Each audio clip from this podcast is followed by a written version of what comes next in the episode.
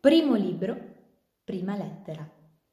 Possedere se stessi, possedere il proprio tempo. Fai così, mio Lucilio.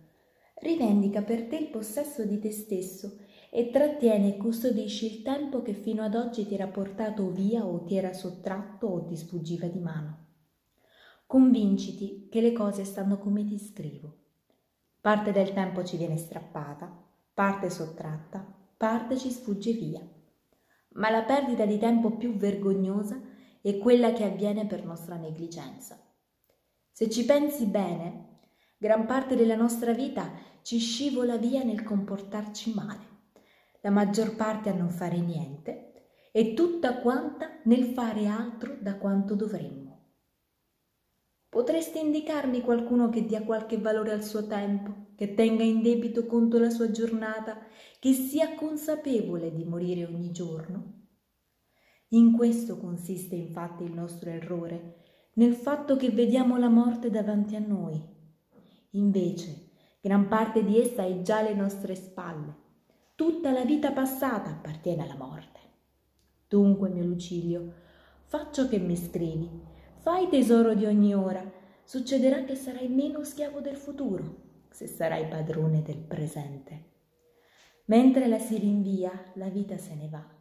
Nulla ci appartiene, Lucilio, solo il tempo è nostro. La natura ci ha dato il possesso di questo solo bene, fuggevole e mal sicuro, dal quale esclude chiunque lo voglia.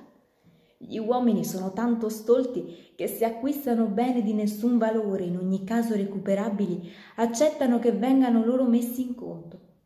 Invece, nessuno che abbia ricevuto in dono il tempo pensa di essere debitore di qualcosa, mentre proprio il tempo è l'unica cosa che l'uomo non può restituire, neppure chi è riconoscente. Mi chiederai forse come mi comporto io che ti do questi consigli. Te lo dirò francamente. Come accade a un uomo amante del lusso ma economo, tengo il conto esatto delle mie spese.